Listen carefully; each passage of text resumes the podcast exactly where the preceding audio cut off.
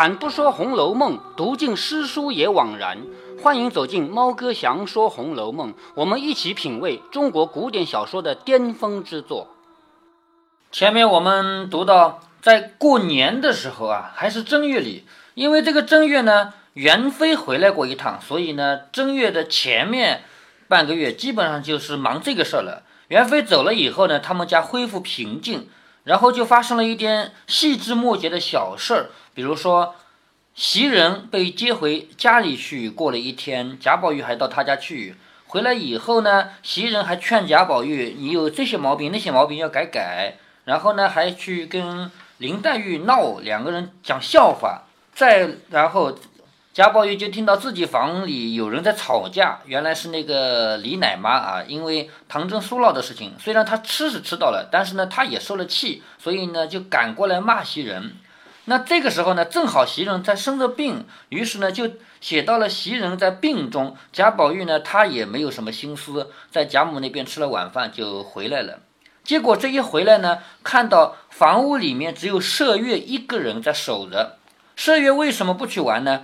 他说是没有钱输，其实他钱是有的，只不过这个房屋不能没有人，别人都去玩了，只留他一个人了嘛，他就不能走了。那贾宝玉说：“你去玩吧，我在这守着。”这个话一说呢，就比较怪了，哪有主人在家守着，仆人出去玩的道理，对不对啊？麝月他也不说不可以这样，他只说：“既然你在这里，那我就更不用走了，我们俩在这一起说说话就行了。”那贾宝玉说：“我们两个做什么呢？”这样子怪没意思的，就是没趣。他说早上你说头痒，这回子反正没什么事嘛，我替你避头吧，就拿篦子把头发避一避。这样的话，里面有虱子啊，有脏东西就可以刮掉。麝月听了就说就是这样，也就是他也觉得两个人避头蛮好的。说着将文具镜匣搬来，文具镜匣这个东西呢，你是现在看不到啊，因为咱们现在。一般来说都有好多个抽屉啊，或者说还我们在卫生间里本来就有这样的柜子，专门放这些东西的。那在我小时候呢，这个东西是不在卫生间的，因为在那个时候不存在卫生间。我小时候的房子房屋结构里面没有卫生间这个地方，只有什么呢？上厕所用的是木头的马桶，这么大一个桶啊，这个桶是放在房间的小角落，并且用布帘子挂着。就不看到就行了。那这个地方只是放一个马桶，可以上厕所。那洗澡呢？洗澡没有专门的地方，是要洗的时候把一个盆儿这么大一个盆儿啊，搁起来，一头搁了高了一点，那一头低，它的水就会在一头，这样水就不用放太多嘛。如果不搁起来，那放一盆水很多嘛，是不是？那这个盆呢是临时放在房间里的，洗完以后盆就拿掉，所以并不存在咱们现在这种专用的卫生间里面洗脸啊。洗头啊，刷牙啊，洗澡啊，上厕所啊，没有，没这个地方。那在这种情况下面，我们家也不可能有一个专门一个地方放牙刷、牙膏和梳子、篦子，对吗？那在那个时代，家里一般都有这么大一个小盒子。我家的盒子就只有这么大，大概是十几公分宽，这个长度就从离我到另外一端的这个，这个是长度啊，这个长度大概就是二十几公分。我家的那个是上下层的。是类似于什么呢？类似于两个盒子叠在一起，上面的盒子略小一点点，一放就放放进去了，就像我们家那个蒸饭、蒸馒头用的蒸锅一样，就是锅里面放再放一个蒸锅那种结构啊，就它是方的嘛，一放下去，它上下层可以放一些小东西，比如说耳环、耳钉啊，头上的发夹子啊，这些东西可以放在里面。而本身这个盖子一掀开来呢，它就是个镜子，这样它这个盖子是这样掀的。这样写的，一掀开来就是个镜子，然后这里还有两层，这个东西叫镜匣。那不同的人家的镜匣呢，有点区别，外观上是有区别的，但是呢，功能都一样。就因为那个时候没有专门的卫生间这种地方，所以一般来说都要有一个镜匣，不用的时候可以把它收掉，要用的时候拿过来。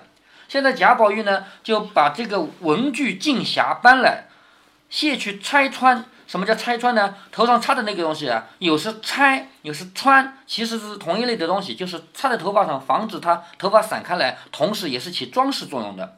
卸了那个之后呢，就打开头发，就头发就散下来了嘛。宝玉拿了篦子替他一一的梳篦，就是一把一把的这样刮过来梳篦，只篦了三五下，只见晴雯忙忙的走进来取钱。好，你别忘了晴雯的个性是一种。跟林黛玉差不多的，有话就直说的，而且不顾别人的想法，就直接心直口快的个性嘛。他正好，对他正好进来取钱，那肯定是输了，对不对？刚才取的钱已经输掉了，就回来再取点钱。一见他们两个，便冷笑道：“好，冷笑，这个跟林黛玉是一样的吧？林黛玉也喜欢冷笑吧？是不是？所以自己心里有什么想法，就直接说出来了，说：哦，交杯盏还没吃到上头了。好，这句话什么意思呢？交杯盏就是交杯酒，两个人一人拿一个酒杯，比如说这样酒杯，不是这样直接放到嘴里喝的。”一个手臂这样，另外一个人的手臂这样，这样绕过来，这样同时喝，这叫交杯酒。那什么样的人才喝交杯酒呢？是不是都喝呃对方的？不喝自己的，这样绕过来，你的手来过来，这样喝自己的，知道吗？那什么人才喝交杯酒呢？什么人？结婚的人，一对新人，在结婚的婚礼上面会喝交杯酒，表示什么？表示从此以后就不分开了，知道吗？喝交杯酒的意思就是我们以前不是一对儿，现在是一对儿，而且我们以后永不分开了。那这里晴雯就说交杯盏还没吃，就是你们两个还没结婚的，到上头了。上头是什么意思呢？就是以前女子啊，真正的嫁人的那一天会改变她的发型。我们提到过的吧？女子嫁人之前和嫁人之后的发型是不一样的，对不对？对。那天会改变发型的。晴雯说的话就是你们俩没结婚，怎么来做起这个发型来了？是这个意思吧？所以他说的这个话呢，是取笑他们两个。晴雯这个话明摆着就是拿他们开心，笑他们两个。说交杯盏还没吃到上头了，宝玉笑着说：“你来，我也替你避一避。” 贾宝玉的意思很简单呀，大家的头上如果说痒嘛，我就替你避一避，是不是？那晴雯笑着说：“我没那么大福，什么意思啊？他才有这个福气呢，我没这个福气。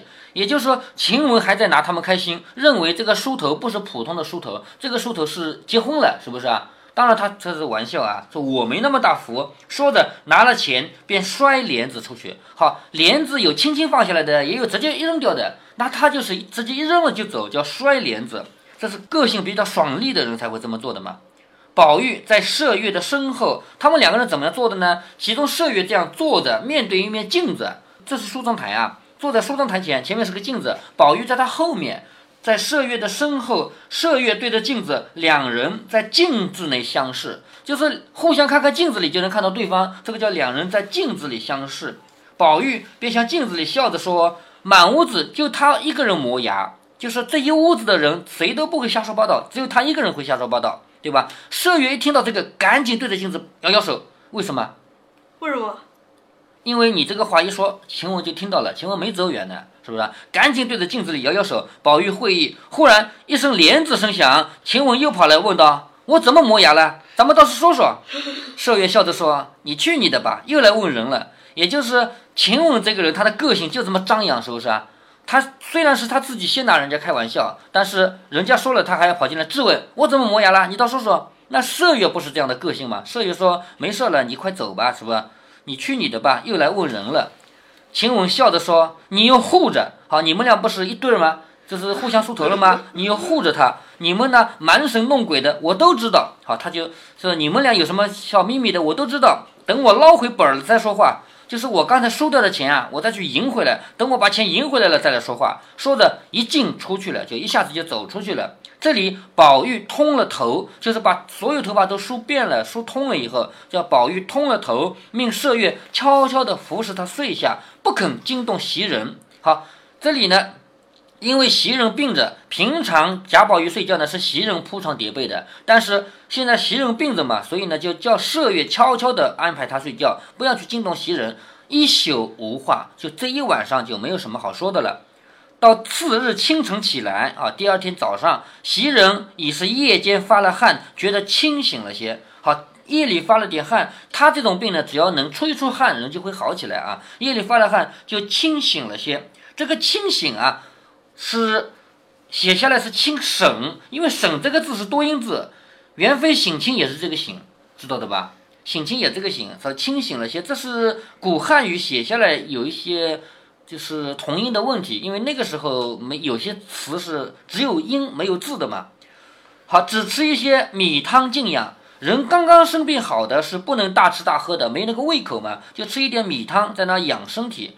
宝玉放了心。因饭后走到薛姨妈这边来闲逛，好，他吃完饭以后呢，到薛姨妈这边来逛逛，彼时，彼时就是那时候，那时候正是正月内，好，正月里嘛，现在还在过年嘛，学房中放年学，就是放寒假，那个时候也要放寒假的，因为年总是要过的，是不是啊？闺阁中既珍，却都是闲时。什么叫既珍呢？本来这些丫鬟们是要绣花的，但是正月里是不能绣花的，因为绣花要用到针嘛，正月里是不能用蒸的。其实正月里忌讳很多，比如说啊，咱们家里像咱们爷爷奶奶他们规矩啊，正月里呃不是说正月里，正月初，特别是初一那天，不扫地，不倒垃圾，不烧煤炉，以前不是烧煤炉的吗？这些都不做。正月初一，甚至于很多地方是不吃热的东西的，只吃凉的东西。那么那么冷的天，为什么要吃凉的呢？为什么？就是因为不动火，知道吗？不能动火。咱们现在没这个规矩了啊。好，现在在贾宝玉他们这个时代啊，正月里是不用蒸的，所以呢就不绣花了。本来这些丫鬟啊，什么小姐们，她们平常有闲下来就是绣花嘛，现在却是闲的。贾环也过来玩，好，贾环真正出场了。前面就提到过他而已，现在贾环真正出场。我前面跟你讲过啊，第二十回真正的主题是讲几个比较卑微的人，几个平常地位比较低的人，其中一个是李奶妈，对不对？好，李奶妈的李奶妈事情已经过了。哎，李奶妈的事情已经过去了。那现在讲的是贾环了。贾环正月里也闲嘛，他也不要上学嘛，于是他就到这边来玩。正遇见宝钗、香菱、莺儿。好，宝钗我记得的，香菱就是甄英莲，对不对？莺儿呢，还记得吗？在第八回出过场的，就是呃，薛宝钗的丫鬟。哎，对，薛宝钗的丫鬟叫莺儿啊，她姓金，叫金英。好，这三个人在赶。丫鬟还有姓？有啊。像袭人不姓花嘛，对不对？那个是他俗家名字。嗯，对他改名归改名啊，他的姓不改，只不过是不喊而已啊。袭人是不姓不喊他花袭人，平常也是偶尔也会喊的啊。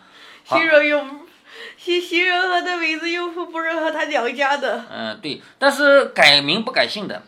好，还这三个人在在赶围棋做耍，就是在那下围棋。贾环见了也要玩。好，贾环见到人家玩什么，我也要玩，他也要下围棋。宝钗竖席看他一如宝玉，并没有他意。在这里，作者特别点了一下薛宝钗。我们别忘了，这么多回读过来了啊。薛宝钗的个性是什么？是圆润大方，她没有什么特别喜欢谁和特别不喜欢谁。但是像林黛玉就不是，林黛玉就有特别喜欢的人和特别不喜欢的人，是不是啊？薛宝钗不是的，像贾环这样的人，别人有很多人不喜欢他的，但是宝钗没有，宝钗对他也像对宝玉一样，大家都是兄弟嘛，并没有别的意思。今天听到他要玩，就让他上来做了一处，一垒十个钱。什么叫一垒呢？就堆在一起，那个铜板不是可以堆起来的吗？像我们现在的硬币嘛。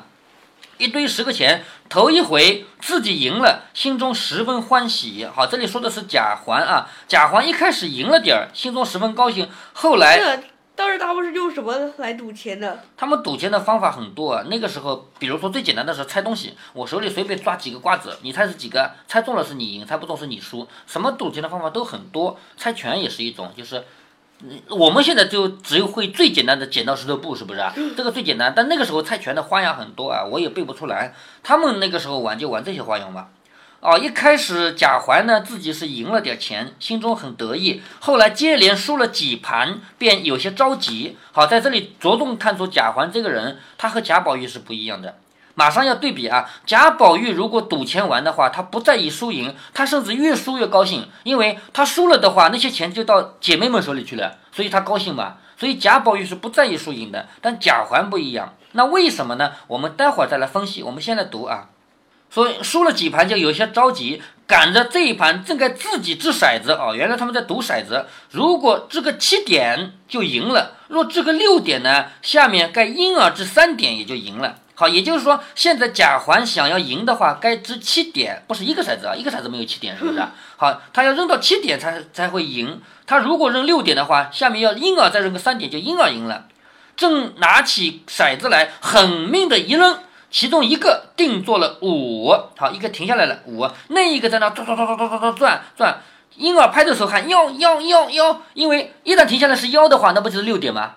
对不对？那婴儿就有机会赢了，是不是啊？所以他就希望你是幺，就那喊幺幺幺。贾环瞪着眼睛喊六七八，这样喊，因为只要超过六点，从七点开始往上，他都能赢，知道吧？所以在那喊六七八。那骰那骰子偏偏转出一个幺来，好一停停了个六点你怎，么也说幺？哎，幺是幺呀，幺二三的幺嘛，偏偏转出一个幺来，贾环急了，伸手抓起骰子来，然后就拿钱说这个是六。婴儿听说了，就说分明是个妖 啊，宝钗见贾环急了，便瞅着婴儿说：“你看薛宝钗的反应啊，薛宝钗她先什么说的？我们先读，然后再来分析啊。薛宝钗瞅着婴儿，就看着婴儿说：越大越没有规矩了，难道爷们儿还赖你不成？还不放下钱来？也就是说，难道贾环作为一个主人，还是赖你这个丫鬟的钱吗？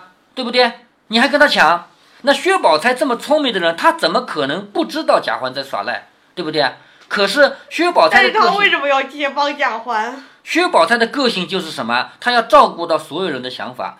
你婴儿在那不照顾和婴儿吗？婴儿毕竟是个丫鬟，而且是自己的丫鬟。如果说我们家来一个客人，这个客人和你打起架来了，我应该帮谁啊？我应该帮那个客人。等他走了以后，我们再说嘛，是不是啊？因为你是我们自己家人嘛。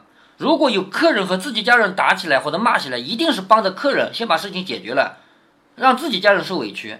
薛宝钗是这样的理论。那如果这个事儿发生在林黛玉的丫鬟，比如说紫娟、雪雁，紫娟或者雪雁哪一个人跟贾环来赌，然后贾环耍赖的话，林黛玉肯定不会去帮着贾环，因为林黛玉内心她是由着自己的心的，对不对？该怎么说就怎么说。但是薛宝钗不会，薛宝钗做任何事情都要照顾到大局，她是这样考虑的，所以她就假装不知道。她说：“一个爷们儿就是一个主人，会赖你这个钱吗？还不放下钱来？”因而满心委屈，见宝钗这样说，不敢吱声。好，他作为仆人，主人骂他，他是不能回答的，他不敢吱声，只得放下钱来，然后口内嘟囔着，就是开始嘟嘟嘟的这样说话，说一个做爷的还赖我们这几个钱，连我也不放在眼里。好，你一个主人，你是个爷，贾环不是还三爷吗？宝玉是宝二爷，对不对啊？是个主人，是个爷，赖我们仆人的钱，连我都不放在眼里。就这点钱，还有你这个人品啊，连我都不看在眼里。好，下面说，前儿我和宝二爷玩，他输了那些也没着急，剩下的钱还是我们几个小丫头们一抢，他一笑就罢了。好，这话什么意思啊？我们也跟宝玉赌过的，宝玉输了以后根本就不在意，而且最后剩下的钱还让我们抢了，等于宝玉全输光了，是不是啊？他也就一笑就过去了。好，这个话听贾环听了就不舒服了，为什么？好，下面我们来分析贾环为什么会耍赖，以及为什么别人会不喜欢他。贾环首先他生出来就比宝玉低一等，因为他是赵姨娘生的，他不是王夫人生的。那妈妈不一样，命运就不一样。这两个小孩儿，贾宝玉是正出，是大老婆生的；贾环是庶出，是小老婆生的。所有小老婆生的都叫庶出，都是一样的地位。那么他们俩地位本来就不同，不同会导致什么呢？会所有不相干的人啊，包括仆人，包括亲戚，都会看他们的眼光都不一样，特别喜欢贾宝玉，而不喜欢贾环。那这种情况下，如果说贾环自己很要强，什么都好像谁呢？如果像他的姐姐探春，如果贾环能像他的姐姐探春一样，那么王夫人或者王熙凤就会另看一眼。后面会提到啊，王熙凤是有专门有一次表扬探春的，就是不是当面啊，就在人后面说到探春，说探春这个人真厉害，真是个好人，而且还说，哎，她要是不生在赵姨娘肚子里，她要生在王夫人肚子里多好啊！就这么一个人，这么厉害，这么好的一个人，但偏偏贾环又不是，所以。一旦他现在耍赖了以后，人家就说：“你看宝玉就没耍赖。”那这样宝玉没耍赖，让贾环听了以后，贾环会怎么想呢？贾环一定会想：你们本来就喜欢宝玉，你们就本来就不喜欢我，所以就说我耍赖嘛，是不是？贾环不会不会认为我耍赖了，宝玉没耍赖呢？他也不会这么想。现在很难去找到根本原因，说究竟是贾环先没有自尊心，导致人家看不起他呢？还是先别人看不起他，他才失去了自尊心的呢？这个已经找不到了。我们只能说这是一个恶性循环。一个人当他经常被别人批评的时候，他就会慢慢的、慢慢的失去自尊心。而一个人自尊心失去以后，就会自暴自弃，做什么事儿都不上台盘、不上路子，然后别人就继续批评他。比如说一个班里的同学，我们有的时候会觉得这个同学怎么老做坏事啊？做坏事老师就批评，同学们就不喜欢他。可是老师批评的越多，同学们不喜欢他越多，他就更做坏事，比如说砸黑板啊、砸书本啊，坏事就做得更多。那反过来，一个好的学生，他认认真真听课，认认真真做作业，老师经常表扬，同学们经常跟他一起玩，这样呢，导致他下面就更加认真的做作业，更加认真的听课。好，这就是恶性循环和良性循环两种。甲环明显已经进入了恶性循环。他首先他是自暴自弃，自己不自爱，连赌博都要耍赖，导致别人看不起他。而一旦别人大家都看不起他，就会被孤立，孤立没有朋友，下一次就更要作弊了。所以甲环就永远走不出来了。好，为什么我们说第二十回的主题是要写几个卑微的人，几个没有地位的人？贾环就是其中之一，他已经在这个圈子里再也走不出来了。在后面的文章中，贾环还要做更坏的坏事，比如说他想害死宝玉，而且他的妈妈赵姨娘也想害死宝玉，这些事情后面都会发生。好，我们接下来再来看这个赌博的事情怎么处理的。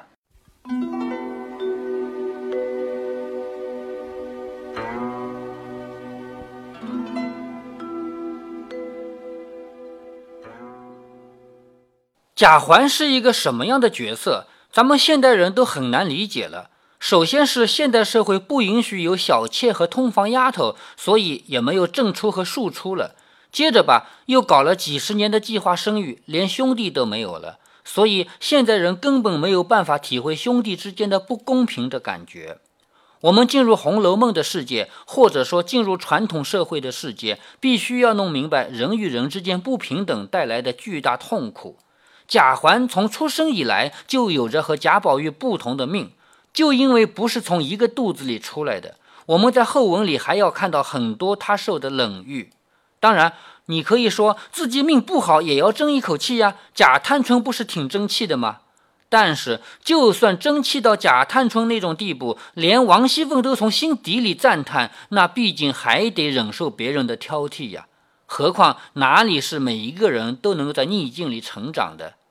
我们现在根本就无法弄清贾环的因果了，究竟是因为他受人歧视，所以自暴自弃的，还是因为自暴自弃，所以受人歧视了？或者这就是一个恶性循环，已经无法再解脱出来？